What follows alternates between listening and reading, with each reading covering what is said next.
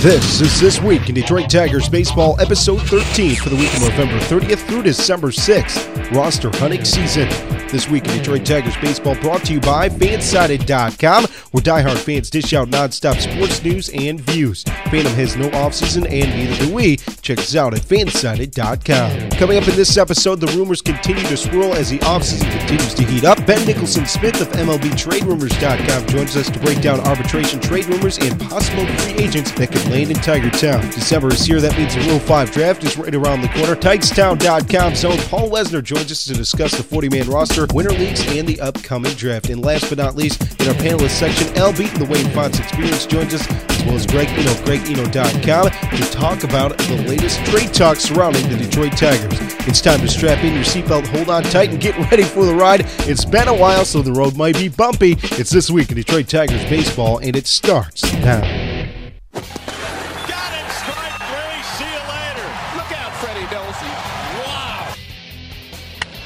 High drive into left field. This ball is hit well, way back. Ruggiano will watch it fly. It's gone. Per second, the one oh. Swinging a fly ball. Left field. It's wow. Deep.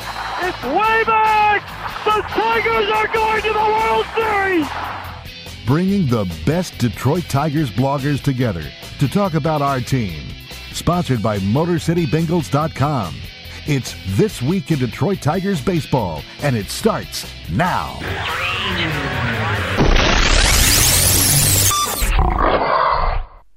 Hello, and welcome back to another edition of This Week in Detroit Tigers Baseball. I am your host, Joe Dexter. We'll tell you this much, man, it feels good to be back. Just months after Game one sixty-three, the Tigers are reaching a pivotal point in the franchise. After one of the most frustrating seasons that saw the Tigers' playoff hopes continue to slim game by game down the stretch, Tigers management will have some interesting decisions to make, starting with arbitration today through the Rule five draft and possible trades and free agents in December. It's a hard time for fans as the Detroit Tigers rumors of a fire sale continue to swirl. We'd love to hear from you, though, what your thoughts are on it in this crazy situation. If you're concerned with management's decisions this offseason, feel free to give us a call on the new This Week in Detroit Tigers Baseball voicemail hotline, two oh six, three oh nine, nine four five four. That's two oh six, three oh nine, nine four five four. We'd love to hear from you. Well, coming up on the return episode of This Week in Detroit Tigers Baseball, we talked to Paul Wesner of Tigs Town dot com, the best minor league coverage and analysis of your Detroit Tigers, about the Rule five draft and winter leagues so far as we head into December. In the panelist discussion, we're joined by two guys who know Detroit sports, Al Beaton of the Wayne Fontes Experience at Wayne Fontes dot com and Greg Eno at Greg Eno dot com, one of, if not the best Detroit sports writers on the internet. We bring you the fans' perspective in the panelist discussion on the current state of the Detroit Tigers, but coming up next, the trade winds are swirling. We are joined by Ben Nicholson-Smith of M L B Trade Rumors dot com to talk about the offseason for the Detroit Tigers. Stay tuned. You're listening to This Week in Detroit Tigers Baseball, part of the FanSided Network.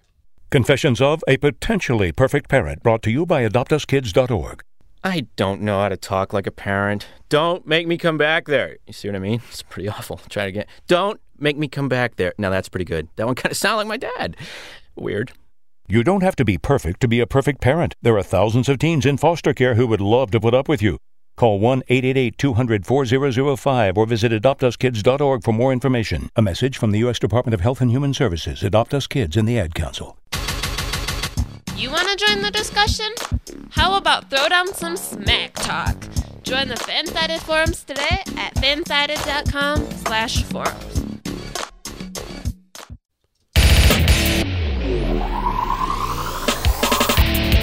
We're proud to be standing there like a house on the side of the road, and we cheer when your Tiger hits it long gone. Motor City Bengals dot com, part of the FanSided Network at FanSided dot com. The offseason is here and rumors are beginning to swirl. The Detroit Tigers management will be facing a lot of decisions in the upcoming months.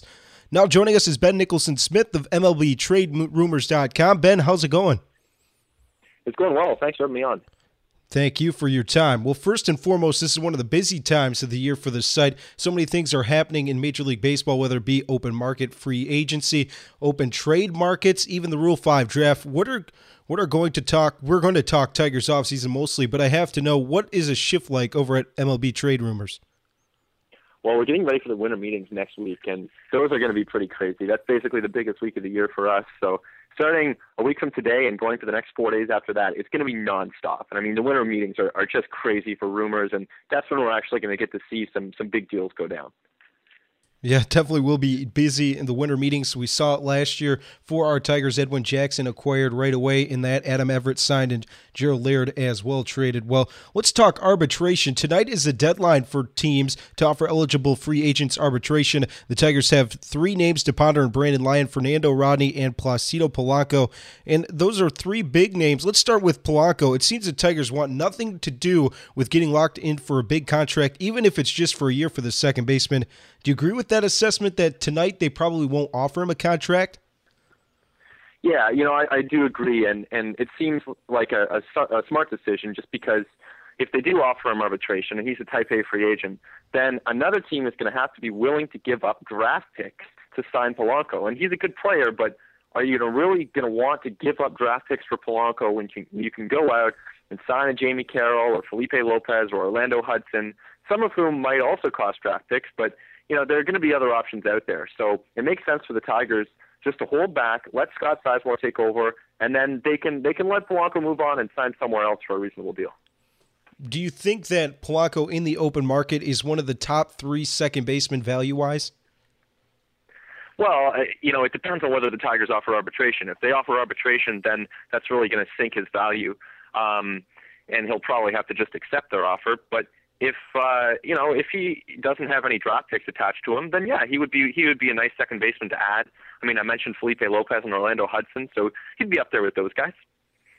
Other arbitration names include Brandon Lyon and Fernando Rodney. Let's go to Brandon Lyon. It seems the Tigers would offer him arbitration, but he would accept knowing the market for closers. It's an interesting situation for Lyon, who wants to be a closer. Where does he fit in the Tigers if he is part of the two thousand ten squad, and do you think that he would accept arbitration? You know, I don't think he would. I think he would he would hit the open market, try to find himself an open, uh, a multi-year deal on the open market. And, uh, you know, his chances might be decent of finding a two-year deal. Wouldn't sign for longer than that, but maybe a two-year deal worth ten million dollars. A team like the Phillies could be looking for bullpen help. Uh, maybe the Houston Astros, maybe the Orioles. Probably not the Rays. They're probably not willing to spend that much on a closer. But, uh, you know, I think Lyon wants to test the open market, and, and I do expect the Tigers to offer him arbitration. Do you think he has the type of skill to be a closer in the major leagues? Well, I mean, we we saw him before with Arizona, and he was okay with the Diamondbacks when he closed for them, and, and I think he could do it again. He's never going to be a Joe Nathan, Mariano Rivera-type closer who absolutely shuts people down, but he had a really nice season for the Tigers, and you definitely see guys out there, whether it's, you know, George Sherrill closing games uh, or, or other guys who are just comparable to, to Brandon Lyon. So I think he could do it, but he's not going to be an elite closer. Well, speaking of closers, Fernando Rodney could be on the market. Successful season. Would probably want a major deal if he did hit the market. Where does he fit in the market? I mean, this seems to be one of the harder, bigger names to figure out this year. Yeah, it is a tough one to figure out because because he has closed for the Tigers as recently as this year, and he had a pretty nice season doing it. So he's another guy who figures to want to test the waters as a free agent and uh, see if he can't rack himself up a multi-year deal as well. And Uh, you know, teams, like I said, the Orioles, the uh, Rays, the Phillies could be looking for closers, um, uh, the Astros potentially. So uh, Rodney is one of those guys who, who's probably going to want to test the market, and there should be a decent market for him given that he's coming off a strong season. He hasn't proven in a su- successful string of years together that he can be a complete closer. Do you think that's worrying some teams that might be interested in him? Yeah, it probably is, but it's funny how how much uh, you know how short teams' memories can be with things like this. Because you take a guy on the other hand like Billy Wagner, who has almost four hundred saves to his name and this you know incredible track record of success in the major leagues, and yet Billy Wagner is probably going to be in line for a comparable deal to Fernando Rodney because Rodney is the one who doesn't have the history of success, but he's coming off a good year, and Wagner's the one with this great history and coming off Tommy John surgery and a year in which he only made ten, fifteen appearances. Do you think there's any way, this has been talked about in circles in Detroit, that maybe Rodney accepts that arbitration deal, that one-year deal, to have one more good year and solidify a long-year contract? Well, I, I wouldn't be shocked to see it, but I don't expect that to happen. I think that he and his agent will read the market and, and see that uh, he can probably get more than than a, a one-year deal, and, and I would expect them to go after that. But, you know, of course, if he if he has another good year with the Tigers and accepts arbitration, well, maybe he hits the market after the twenty ten season, and maybe at that point he'd be in a position to get an even bigger deal. Well, let's talk some trade talks. It's been a very interesting offseason so far for Tigers fans. They've been thrown under the bus a little bit when you look at Curtis Granderson t- trade rumors, Edwin Jackson, and even Miguel Cabrera. There's been some names out there. John Paul Morosi just released an article matching the teams with all three of these players. What are your thoughts? Do you think Miguel Cabrera actually could be traded?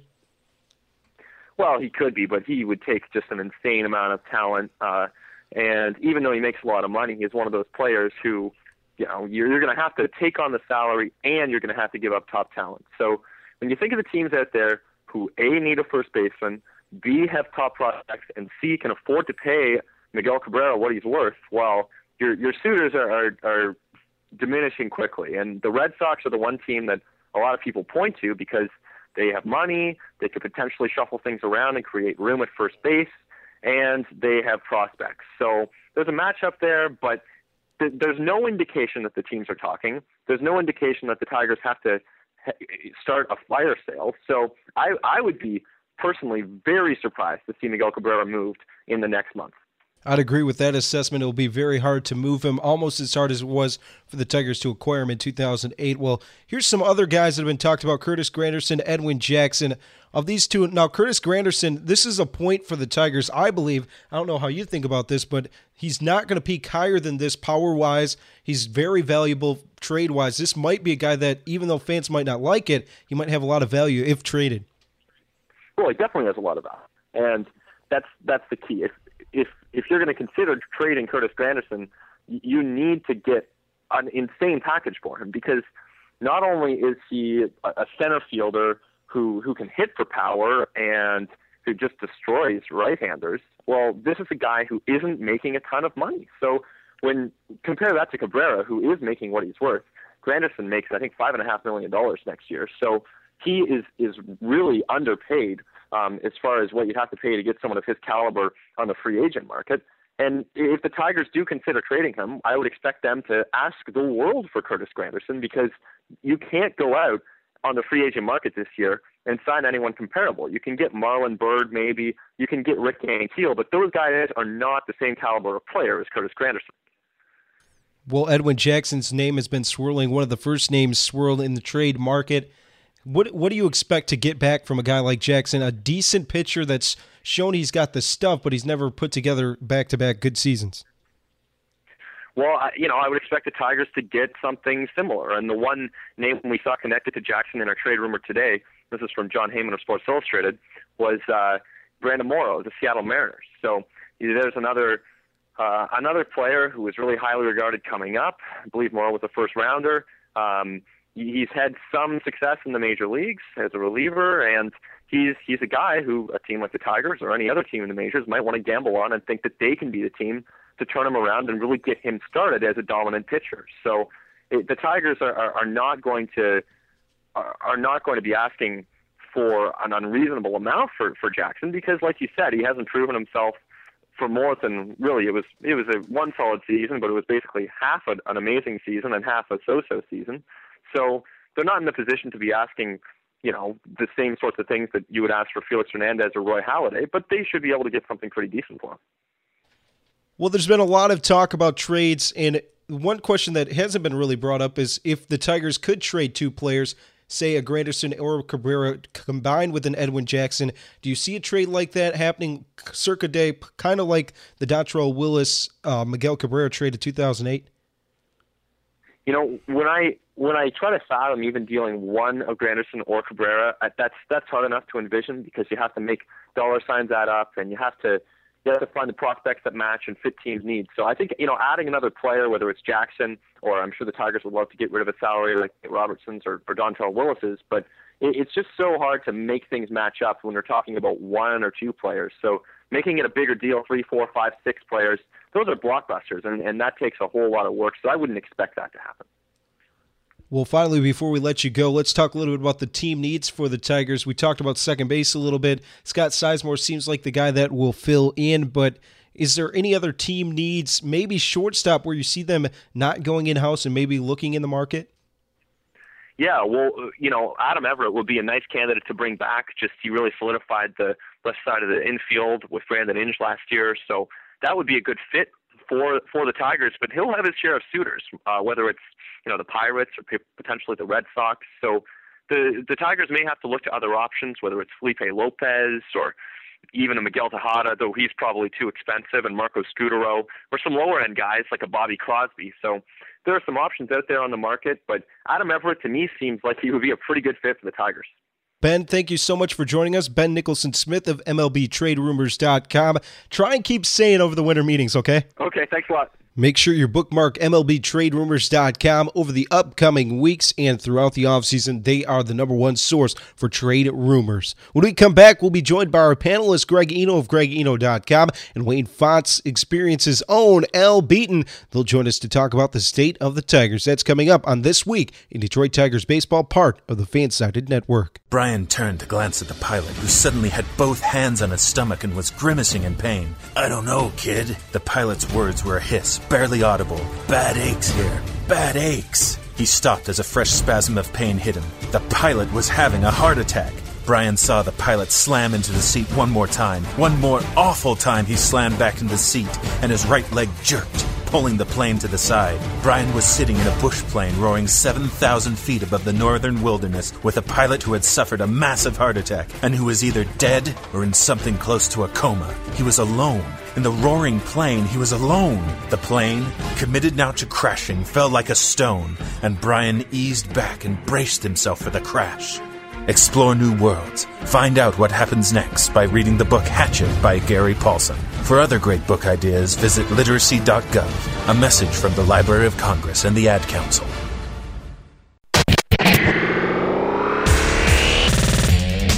Welcome back to This Week in Detroit Tigers Baseball. Here's your host, Joe Dexter.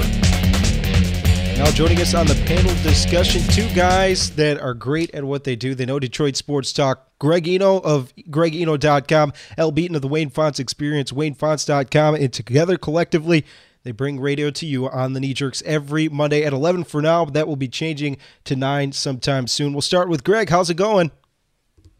I'm well, Joe. Thanks for having me on again. I appreciate it, sir. You bet. And Al, how's it going tonight? I'm doing just fine. Thanks for having me on. Well, a lot to talk about Tigers-wise. Let's start with the obvious, the big thing that's burning in Tigers' brains, all the trade talk. Uh, I know you guys have s- stated on your show, The Knee Jerks, that you are for trading players as well as, as long as you're getting players back and not prospects. We'll start with Greg. Say Miguel Cabrera is traded, which I don't think is going to happen. What will it take in return for you, you as a fan to be happy? Well, I mean, you know, this is a guy that can give you forty home runs, one hundred twenty R B Is, bat three twenty. Uh, he's twenty-six years old. I mean, I, you know, as, as disappointed as I was in him um, in September, and uh, certainly at the end of the month with the um, uh, incident, an unfortunate incident with the drinking, I would find it very difficult uh, to trade him uh, because he's just he's one of these few guys in, in baseball that can be um, just so destructive to the other team. And, and, and but if you're asking me what would it take, it would take uh, I, I would want to plug two or three holes uh, with a trade like that. I mean, obviously you got to get somebody to replace him in the line. His bad that would come close to it. And then you got to get like two or three other guys, not prospects either. I mean, I'm talking like, you know, he's, he's the kind of a guy you trade and you get three or four guys in return. I mean, that's the kind of guy he is. And so I, I would be just uh, flabbergasted if they did trade him. But if they did, it would be. Uh, you almost it's almost a trade that you almost can't make uh, and make anybody happy because no matter what you get back, I don't think anybody would say it's enough, frankly. I'd agree with that as well. And Al, one of the things I've thought of as the Miguel Cabrera talks have heated up through the media, maybe this is just a way to create interest in the offseason because not mm-hmm. a lot going on, especially when you look at Cabrera, who's been considered the cornerstone of the offense when they went and got him for so much talent in the minor leagues in two thousand eight. Um, yeah, it, I think so. I because th- I, I actually I really doubt the Tigers are really contemplating ser- seriously contemplating trading him. Most everything we've heard regarding Cabrera, especially Cabrera, has been nothing but uh, coming from sports writers uh, saying th- believing uh, that the Tigers are uh, trying to cut payroll, uh, a salary dump sort of thing. And from uh, everything we heard from the Tigers themselves, uh, they may be trying to cut payroll, but not to the point where they're going to trade Miguel Cabrera. I, if anything, they just need to hold the status quo for about another year when they lose a lot of these contracts. So uh, the Cabrera thing, uh, I'm with Eno in that uh, you don't trade him unless you get some like two, three, four legitimate starting major league ball players who can actually play. And even then, I'm having second thoughts because this is the guy who is going to win an M V P sometime in his career, maybe multiple M V Ps. So all this trade, all this, it's all B S in my mind when it comes to trading Cabrera. Yeah, I agree with that, and it's something that is really interesting that it's brought up. I know that there's the whole thing in October, the whole situation. That might be part of it. The Tigers might be sick of that. Don't think it's able to turn around. But really, Greg, if they do trade Cabrera, say it does happen, isn't that a sign to you that this franchise in, is in dire straits?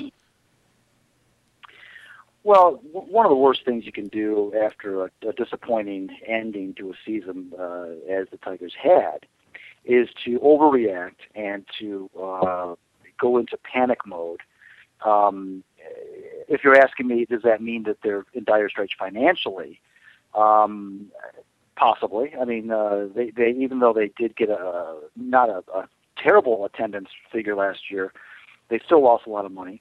Uh, obviously, payroll had a lot to do with why they lost a lot of money.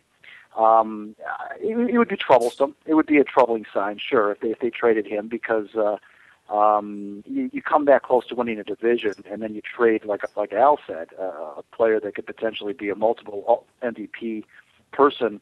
Uh, that does smack of, uh, at the very least, panic uh, from a personnel standpoint, uh, let alone whether or not it would be a panic move financially. But in either instance, uh, it would be a very troubling, um, uh, a very troubling sign if they did that. That's very true. It would be one of those struggles you would think in the organization something would be wrong, but another guy being talked about, let's move on to Curtis Granderson, a guy that's loved and he's been, people were frustrated with his play. He, he had home run numbers that were spectacular, and I talked to Ben Nicholson-Smith of M L B Trade Rumors dot com saying that his value is not going to be any higher than it is right now.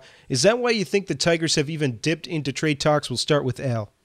Uh, definitely. If if uh, Curtis Granderson is on the block, as all accounts seem to believe, uh, the reason is that, yeah, he's one of the few players on the team that, one, uh, has a tradable contract, which I think is you have to have before you can do anything else, and two, a player other teams would want. He's the combination. He has that combination of youth, talent, uh and reasonable contract where you can trade this guy and get some legitimate players for him or, the very least, some top drawer prospects. But uh, again, uh, every, I, I, Greg and I have gone our, our total agreement with this. If you trade someone like Curtis Granderson, you got to have someone who can replace him in center field. You got to get a legitimate, uh, legitimate major league ball players because ninety-nine times out of one hundred, the team that gives up the major league player and gets prospects in return, they lose a trade. The team that gets the legitimate player wins. All you got to do is look at the Cabrera trade.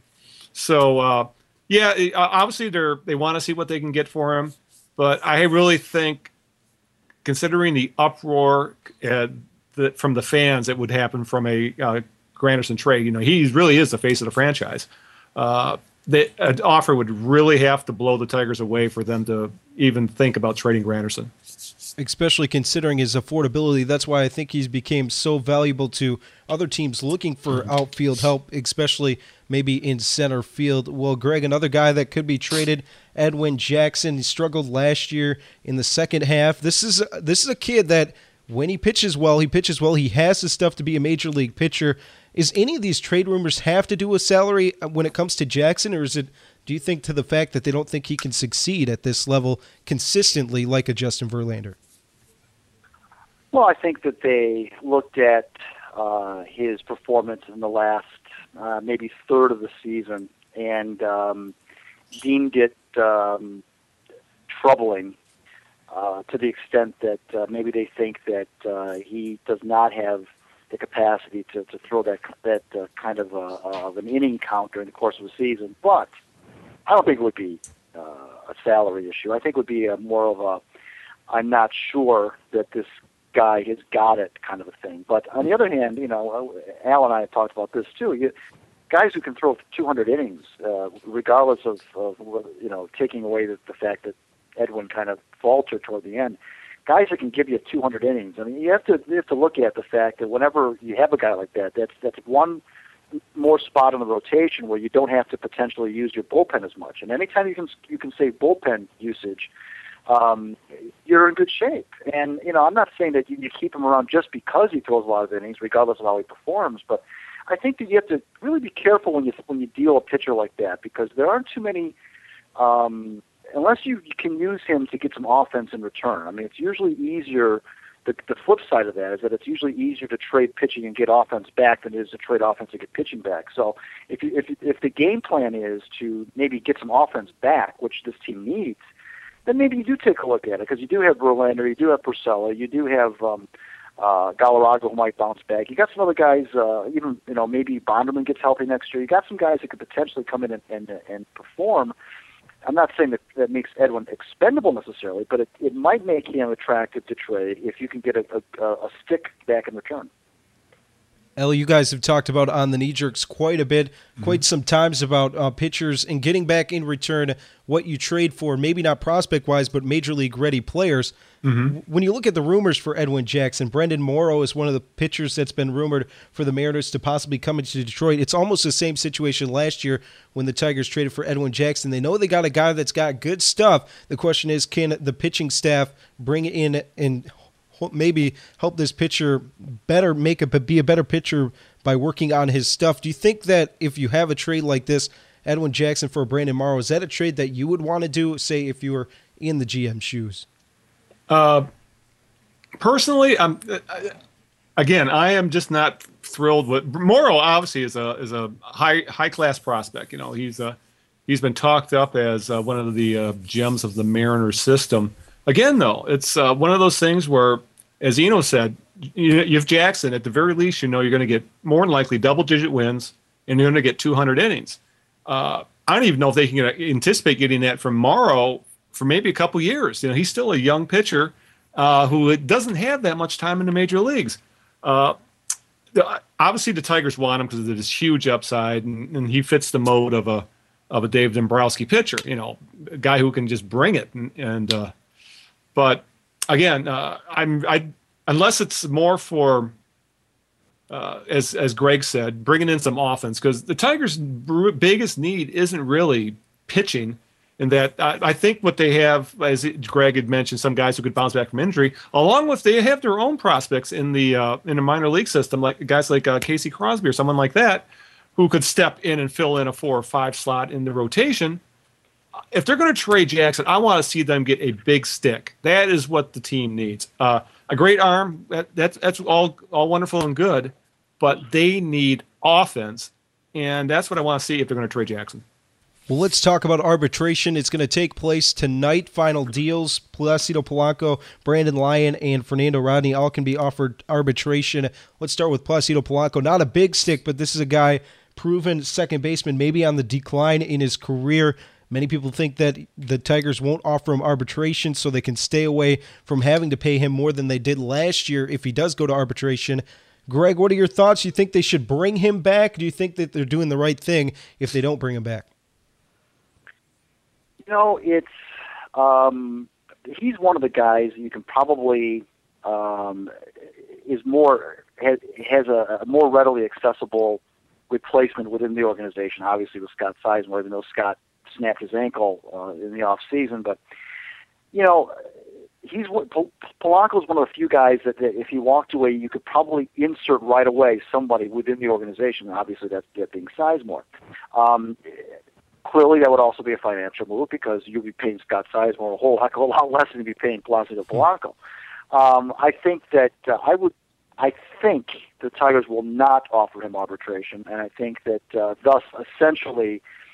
essentially showing their cards that they're not going to pursue him as a free agent either. In fact, as a matter of fact, I think if they don't offer him arbitration, they're they're forbidden from even from even offering him a contract for a certain amount of time, I think the way the Major League rules go. So this would be, uh, to me, surprising if they offered arbitration. Uh, I don't think they want to get into that. It's because there's a chance, frankly, that, that Placido could accept that offer and then they would have to pay him at least for one more year. And if they're looking to trim some payroll, um, and frankly, with all due respect to Placido Polanco, the offense that they need shouldn't be coming from the second base position anyway. It should be coming from corner outfield, and it should be coming from, from third base, first base, those the, the, you know the traditional uh, offensive positions. So I think that I would be surprised at arbitration. We'll talk about those positions coming up in just a bit, but Al, my, my head, my brain says this is the right deal. The Tigers are doing the right thing, but maybe it's just as a Detroit Tigers fan, we've seen what Polanco has done in the past for us. I mean, he came over for a guy that murdered somebody, so when you look at what Polanco's done, your heart maybe says that this is the wrong deal because you want to see him end his career in Detroit. Maybe that's just me. How do you think about that? Yeah, no, it's, it's nice to think that way, but uh, – essentially, the Tigers would be paying Polanco for what he's done in the past and not what he's going to do in the future. And that's what's got the Tigers into trouble with guys like uh, Carlos Guillen, uh, who who they paid for. You know, he, he you know had had some great years for them, but now he's got a contract that they really don't want to pay anymore. Uh, even though, even if they do upset, uh, take him to arbitration, I think. Uh, It's pretty clear that uh, Polanco is on a decline. No, he's still an above average for uh, above average at the plate. He's still a, a, an excellent fielder, but thirty-four-year-old second baseman, uh, you know that's a uh, you're that's a big risk because you're going to end up paying him Polanco in the seven, eight, nine million dollar range when they have a, a perfectly acceptable replacement in Sizemore who they can pay under five hundred K. Uh, that money can go towards again. the big bat that they desperately need. So uh, no, I would, I'd love to see him stay. I mean, he, he had some of the best years of his career here, but I think Polanco, this may all be moot anyway, because Polanco may end up uh, getting a two-year, two or three-year contract from someone else who really needs, he, he would be perfect for a team that needs to get o- needs that one last piece to get over the hump. With the Tigers, who are kind of in that middle stage where they may be compete, but they may need to tweak and rebuild, you know, the, the, he may just not fit in anymore. And uh, it's kind of like, thanks for the memories and enjoy your new contract of your new team. Exactly. Well, let's start talking about the other arbitration-eligible players, starting with Brandon Lyon. Here's a guy, he wants to be a closer. He wants a two-year deal. He wants a chance with other teams. But the question is, will he get that chance? There's been many that think that he's going to accept arbitration with the Tigers, or at least take that chance, go one more year, maybe win that closer's job if Fernando Rodney doesn't return to Detroit. What are your thoughts on Lyon, Greg? You know, uh, Brandon obviously was, was one of the best pitchers out of the bullpen uh, probably from May on. He enjoyed pitching in Detroit. He liked uh, playing for the Tigers. He liked the team. He liked the city. Uh, he liked the organization. Um, and he, he showed me something. Uh, big time for a guy who doesn't really have a strikeout pitch and a guy who doesn't uh, blow people away. He's able to uh, somehow get the job done. And uh, just like we talked about Edwin Jackson, those kind of guys not growing on trees, it's, nor do nor do these kind of guys grow on trees. These these sixth, seventh, eighth inning guys who come in and arguably in, in um, much more dire straits uh, than the ninth inning closer comes into in terms of uh, pressure and uh, men on base and things like that. Those kind of guys who are reliable. Now, granted, you know, sometimes that doesn't always, you know, carry over from one year to the next, but he's a veteran guy. He's done it before. Um, I'd like to see him back in Detroit, whatever they can do to, to, to keep him. Uh, I wouldn't have said that in, in, in June or July. But, uh, you know, the, his performance spoke volumes, and he's a good guy to have on the team. He's a good locker room guy. And so uh, I would I would love to see the Tigers somehow make it work financially to bring him back. All right, Greg, it's time to put you on the spot, though. If you have to choose between Fernando Rodney and Brandon Lyon, which one do you choose?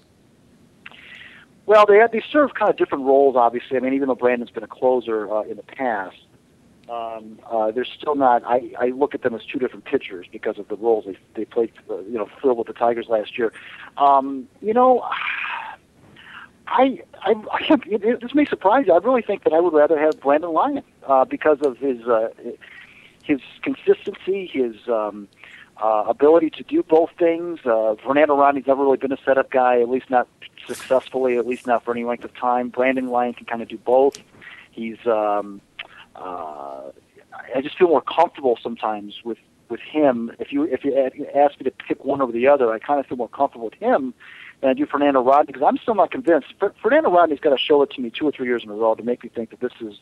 Because he's up and down, and he hit a horrible, he hit an OK oh six, an OK oh seven, terrible oh eight, an okay oh nine. So it's like, well, what are you going to get with this guy? What, what, you know, what? And he just has, it seems to me, he has the potential, Fernando does, of going sideways at any given moment. And I don't get that feeling with Brandon Lyon. So I, I'd have to pick Lyon over Rodney. That is an interesting pick, but we've seen all year, especially starting in two thousand nine, that there's two roads, Rodney, that splits at in the middle. Some love Rodney, some hate him, some don't know. I always get that roller coaster feeling too. Al, what are your thoughts? You got Rodney that could be the closer in two thousand ten. He could accept arbitration, and then again, he could get a two-year deal elsewhere. Who would you rather have closing games for you? I'll, I'll, I'm with Eno. I take Brandon Lyon.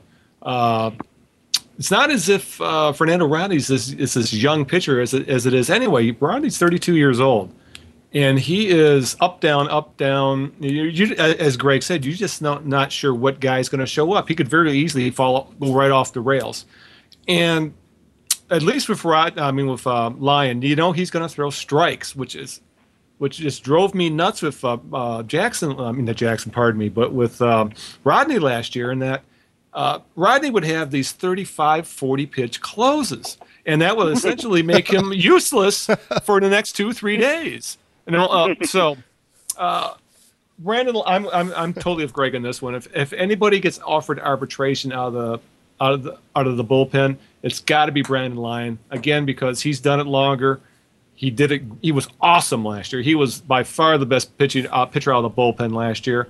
And if anything, he earned uh, the opportunity to get a, get a decent contract, because he did take kind of a bit of a cut rate deal to play with Detroit, because he had that. Uh, kind of a down year with the um, of the Diamondbacks year before due to the injury. So yeah, I'm I'm totally with Greg. Brandon Lyon all the way. Well, before we close arbitration talks, Al, would you be willing to give Lyon a two year deal? Yeah, to be honest, yeah, I think I would. I would uh, if I, if you go by his track record, I think you'd be pretty uh, pretty. You'd feel pretty good that you well, you know what you're going to get out of Brandon Lyon. Uh, save for that half a season he had in um, Arizona.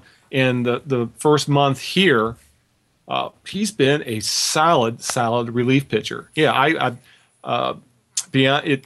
Obviously, again, it could always backfire, because bullpens are the most mercurial thing in baseball. You just don't know from year to year.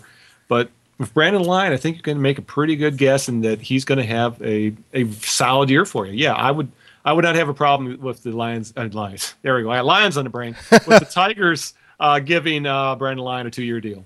Well, at least we don't watch the New Jersey Nets. We already got one oh and sixteen team, and, and the Nets are oh and sixteen right now. We don't have to put up with that. Well, let's talk about some offensive players. The Tigers have Adam Everett, who's currently a free agent at shortstop. There's some holes that they'll look to fill, it would seem, within the system, especially in the outfield, and we'll talk about that in a little bit. But let's talk about Adam Everett. The rumor out there that he's looking for three million dollars. Last year, one million dollars one-year deal from the Tigers. Greg, is Adam Everett a guy that's worth three million dollars at shortstop when you might be able to get a Marco Scudero for that value?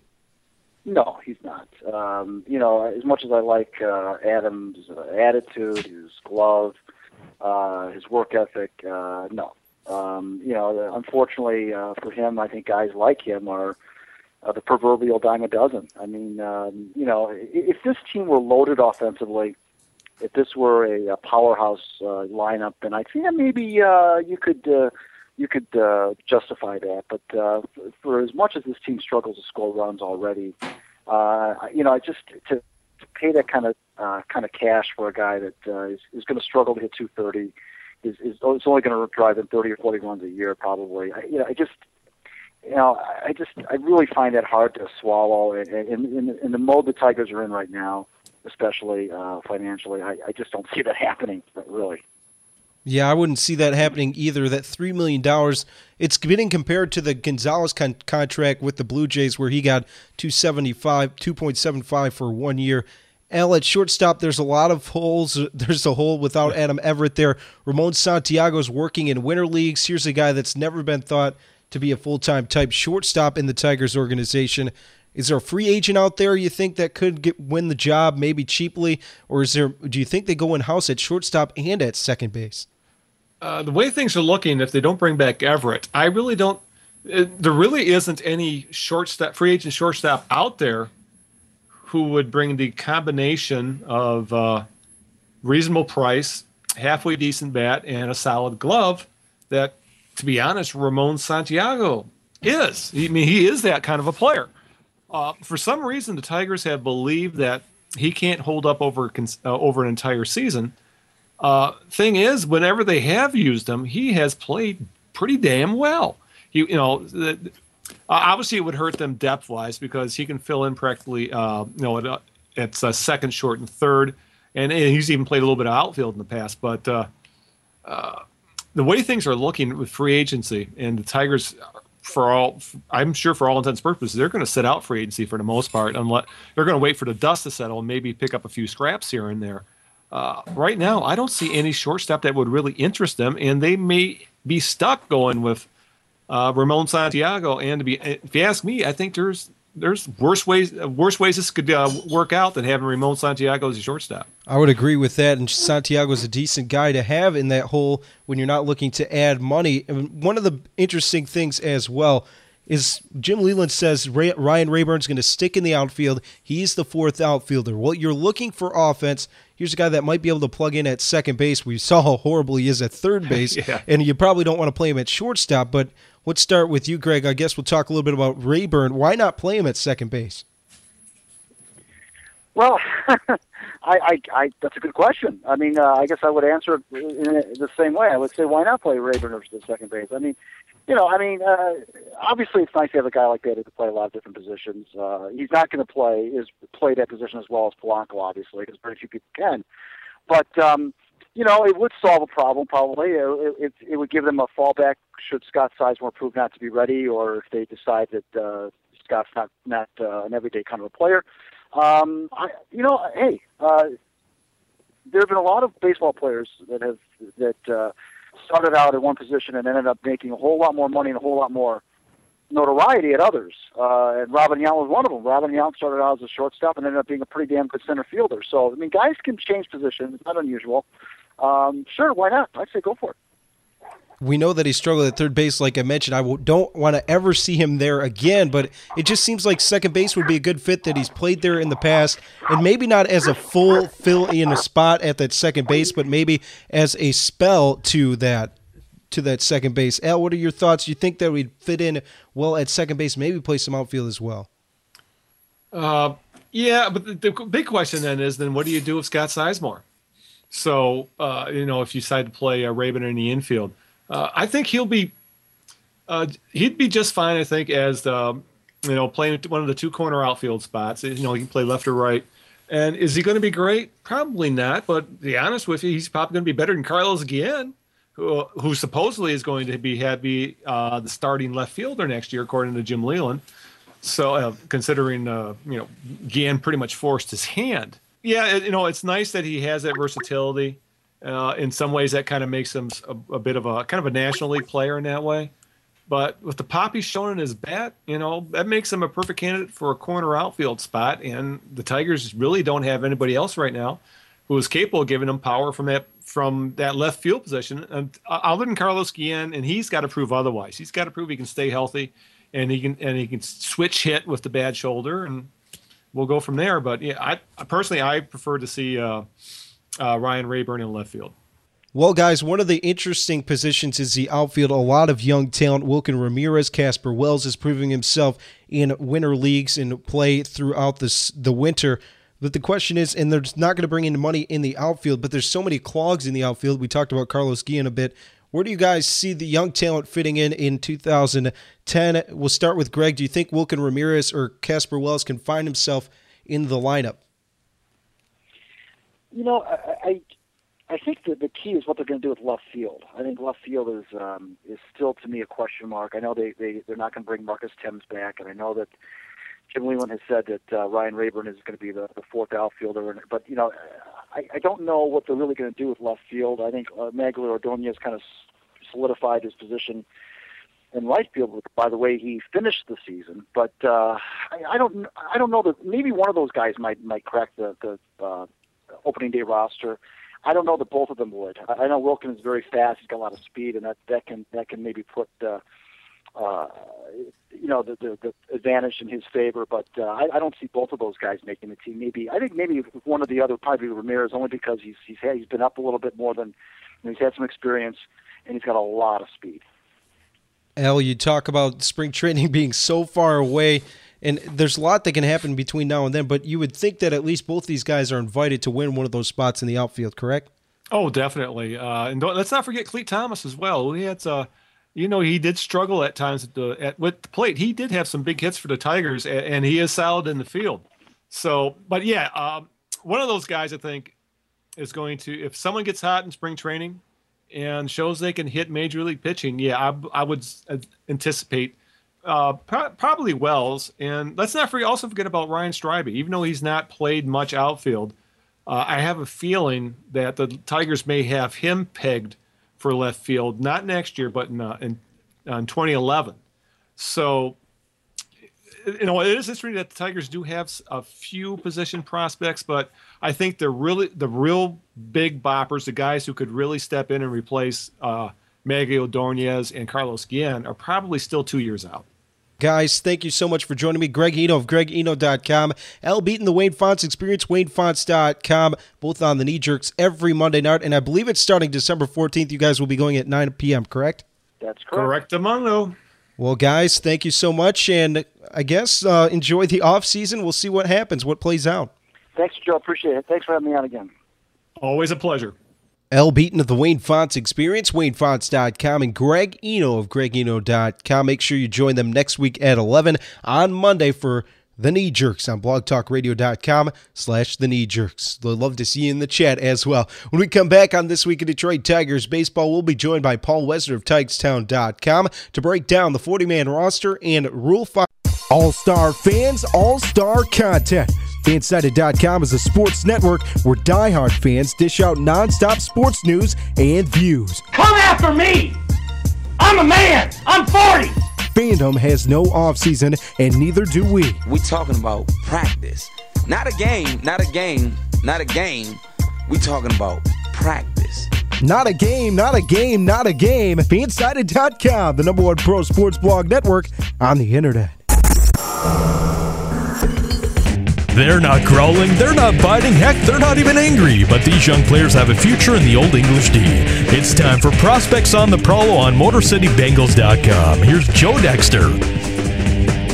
Now joining us to talk about Prospects on the Prolo. We're glad to have him back. One of the minds behind, in my opinion, the best minor league coverage and analysis for the Detroit Tigers. Tigs Town dot com's own Paul Wesner. Paul, how's the holiday season treating you? Doing well so far.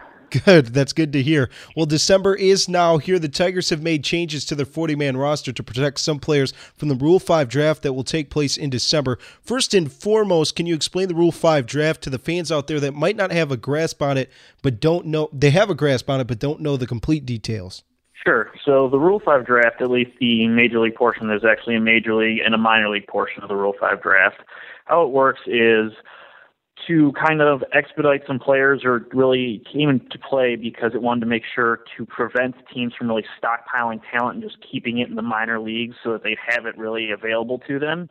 They have the Rule five draft, which is basically an opportunity for other clubs to look at another organization's minor league farm system, players not on the forty-man roster that have reached a certain experience level. Typically, it's about four years of minor league experience or three years, depending on um, you know when they became a member of the organization, depending on the age level, and really give them the opportunity to say, hey, we've identified this player. We think he's big league caliber now. This team's really just kind of trying to hide him down in the minor league system. And so it gives that really other team the opportunity to just basically uh, purchase that player for fifty thousand dollars and get to bring them into the organization, the key being that they have to stick on the big league roster for the entirety of the season in which they draft them, or they have to be able to offer them back to that um, team that they originally took him from. A lot of names out there, like last year, Donald Veal for the Pittsburgh Pirates. The Tigers took Kyle Bloom last year in the Rule five draft. Are there any guys you think uh, in the Tigers system that the Tigers might be trying to hide? Well, you know, there's certainly a couple possibilities, and obviously the Tigers made some moves with the forty-man roster to try and protect those guys that they felt like could possibly be targets for other teams, which is why I really think somebody like Audi Siriaco, who really isn't yet a big-name prospect or hasn't really produced a whole lot down at the minor league level, but has a really lot of skills and is now eligible for the Rule five draft, I think he's somebody that the Tigers were really looking to protect, despite the fact that he's really not a big-league option for two thousand ten. So he's somebody that they certainly look to make a move to protect. One guy that I think you might want to keep an eye on is Scott Drucker. Uh, he had a very productive two thousand nine season and down in Toledo, was really kind of a workhorse for that team, moving between the rotation and the bullpen, depending on where somebody needed him. And he had a pretty strong A F L season. Wasn't great numbers-wise, but oftentimes very few pitchers really do well numbers-wise down in the A F L just because of the nature of the league. And he's the type of guy that really could be drafted by somebody like, you know, a smaller market team like the Pittsburgh Pirates or somebody like that. They could be looking for somebody that can really kind of move between the rotation and the bullpen and really just kind of eat up some innings for them at a cheap rate. Well, let's talk about some of the changes were made with the forty-man roster. Scott Sizemore was a name that was expected to be added. He could possibly be manning second base full-time next season. We also talked about Ryan Strieby plenty of times on this program. Can you tell us about the other two named to the forty-man roster? You already talked a little bit about Siriaco. Yep, so Siriaco, and obviously, as you mentioned, Sizemore's been mentioned plenty. The other guys we're looking at um, Ryan Strieby and Brennan Boesch. So both those guys are really high-power type players. Both spent the season in Double A Erie. Um, Strieby is somebody that actually really kind of picked it up big in two thousand eight and followed that up with a really strong two thousand nine campaign. The only thing that's really been hurting him has been a broken hand injury that happened toward the end of two thousand eight and kind of lingered throughout two thousand nine. Boesch was a third-round pick of the Tigers back in two thousand six and really had struggled in his first couple of seasons, um, really production-wise, numbers-wise, as far as, you know, output is concerned, but really started to put it all together this past season, um, really started to crush the ball, show off the type of power that he has. And the real concern right now is with Boesch is just that despite the fact that, you know, his power really took a huge step forward in two thousand nine, that he's still limited in a number of other areas. He's not great defensively, doesn't take a lot of walks, doesn't hit for a great average, but he has that type of power bat that, you know, I don't want to make an exact comparison, but somebody like Marcus Thames could be a very applicable guy, somebody that doesn't do a whole lot of other things very well, but just has a ton of power in that bat, and he's somebody that the Tigers really wanted to look to protect. Well, many players at this time of the year trying to keep their game sharp by playing in various forms of winter leagues.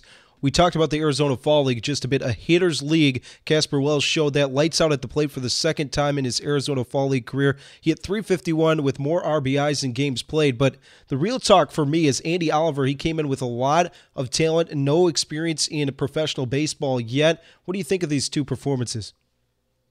You know, Casper was certainly very encouraging. Obviously, he lost quite a bit of time this past season, suffering the exact same hand injury, actually, that Ryan Strieby suffered, and so he missed pretty much all of spring and didn't come back to play for the Seawolves up until the beginning of June. So really getting him in the A F L was a great opportunity to get him those at-bats that he basically missed by having that hand injury, and he was really able to put a lot of that hitting, you know, prowess that he's put on display. The other good thing about Casper is, unlike somebody like Strieby, who's probably still searching for position, and Boesch, who's really just not a great athlete out in the field, Casper's a very good defensive player. He can play center field very well. He can play the corner outfield as well. So you couple that with the fact that, you know, he can really hit all around, hit for some power, and hit for average, and he's somebody that Tigers could potentially be looking to as a potential starting outfielder in the next year or two. Oliver, on the flip side, is somebody that the Tigers really decided to go ahead and try and push a little bit based on the things that they saw out of him in the fall instructional league, which is really just kind of like a inter-squad wrap-up down in um, Lakeland throughout um, September and the beginning of October. He came drafted the Tigers in the second round, but got really first-round money. He had that type of potential coming into the season, but really throughout his college campaign, his junior year, really kind of lost his breaking ball, struggled to throw it, and his numbers suffered because of it, and so in turn his draft stock fell. The Tigers went ahead and went out really on a little bit of a limb and took him, and since drafting him, they've seen um, him make some progress. He's got both a curveball and a slider that he can work with, and really it's just a matter of trying to pick out which one they think will be the best one for him. And, you know, they're just bottom line, there aren't many left-handed pitchers that can dial it up to ninety-four and ninety-five on the radar gun, so he's certainly going to be somebody to watch really quickly that, you know, just based on the fact that he was able to handle his own in the A F L, and he's already a college experienced guy, could move quickly through the system. Well, Paul, was there somebody on the forty-man roster that was left off that surprised you a little bit? You know, there were quite a few guys that certainly had the possibility of making it on. And, you know, I already mentioned one guy, that Scott Drucker, that could have possibly been an addition, and there are a few other guys. But ultimately, you know, we've talked about it before, is that a lot of the guys that the Tigers really have right now as far as upper-level prospects in the double A, triple A range, either they're already obviously protected, somebody like Scott Sizemore that was a no-brainer, or they're probably not necessarily of the level that the Tigers are really worried about losing them. So, you know, there are a handful of guys that we've seen, um, you know, in the double A and triple A levels get mentioned, but the Tigers probably don't necessarily view them as guys that are realistically high probability of either A, getting drafted in the Rule five draft, or B, if they do get drafted, the Tigers don't view it as a huge loss because it's somebody that probably doesn't have a really high ceiling. More than fifty percent of the forty-man roster was drafted by the Detroit Tigers. Do you credit that to David Chadd? Yeah, I think absolutely David Chadd deserves some of the credit for that, as does Dave Dombrowski. And really, since he came on board and really kind of shifting the organizational philosophy and really improving the entire scouting department top to bottom. You know, the scouting department under um, the previous regime, Randy Smith, Um, got some praise, and probably a lot of it was really unnecessarily earned. That organization was really great at um, what I like to call, they were great at developing fourth outfielders, utility infielders, and long relievers. So a lot of the guys they drafted didn't necessarily have the ceiling to really emerge as those really go-to type guys, top of the rotation guys. You know, somebody like Matt Wheatland comes to mind as somebody that you draft him, yeah, he looked like a pretty good prospect, but really with only a ninety-mile-an-hour fastball, not great, you know, any number of tools, probably was never going to be, you know, a Justin Verlander-type pitcher. And it was really a lot of those types of things where the Tigers were making those kind of draft picks. So I think really Dave Dombrowski bringing in David Chadd, and Chadd really shifting the organizational philosophy and how they were scouting and the types of tools they were looking for, really deserves a lot of the credit for that. Well, Paul, before we let you go, we've talked a lot on this show about trade value for the Tigers. It is December. The winter meeting's right around the corner. What is, in your opinion, the weakest position in the system that the Tigers should focus on if they're going to be throwing a prospect here or there? Well, you know, there's certainly some areas where the Tigers are probably more afraid to make, more afford to make a trade than others. Um, obviously, we've already seen some things like uh, relief pitching. The Tigers reached in there a little bit this past season to go out and get a guy like um, Aubrey Huff. The trade obviously didn't work out well, but they viewed that as really kind of a position of strength that they could trade from from a depth perspective. I think that's certainly an option right now, but just really given the amount of prospects that the Tigers have traded over the past two to three seasons, there just isn't a ton of really quality depth at any position right now in the farm system. I think some people would make an argument that shortstop is pretty good between Brent Glugic, Cale Orge, uh, Audie Siriaco, as well as Gustavo Nunez. So that's a potentially strong position. But the thing is, all those guys have question marks that come along with them. So at this point, I think really there's no position where the Tigers are going to say, no, we're set there. We have plenty of guys coming up in the farm system. And there's also no position where the Tigers can say, listen, we're great. We're stocked at this spot. We can trade from here and make a move to get somebody else. Paul Wesner of the best minor league coverage and analysis for the Detroit Tigers, Tigs Town dot com. Paul, thank you for joining us. Thanks, Joe. When we come back on This Week in Detroit Tigers Baseball, we'll wrap things up for this episode. Glad to be back. We'll talk about what's going on on the website, Motor City Bengals dot com, and how you can become a part of This Week in Detroit Tigers Baseball. That's all coming up as we wrap things up on This Week in Detroit Tigers Baseball, Episode thirteen on the FanSided Network. There is only one site to get the most timely, insightful college football analysis, Fantasy College Blitz. With a combined fifty-plus years of playing, Fantasy College Blitz pioneered the hobby in nineteen ninety-five. Cheat sheet customizer for specific league setup, multi-year statistical analysis, interviews and discussions about the latest trends and news on the Blitz Radio podcast. You want to win your league, humiliate your friends, and take the trophy? It's all about Fantasy College Blitz.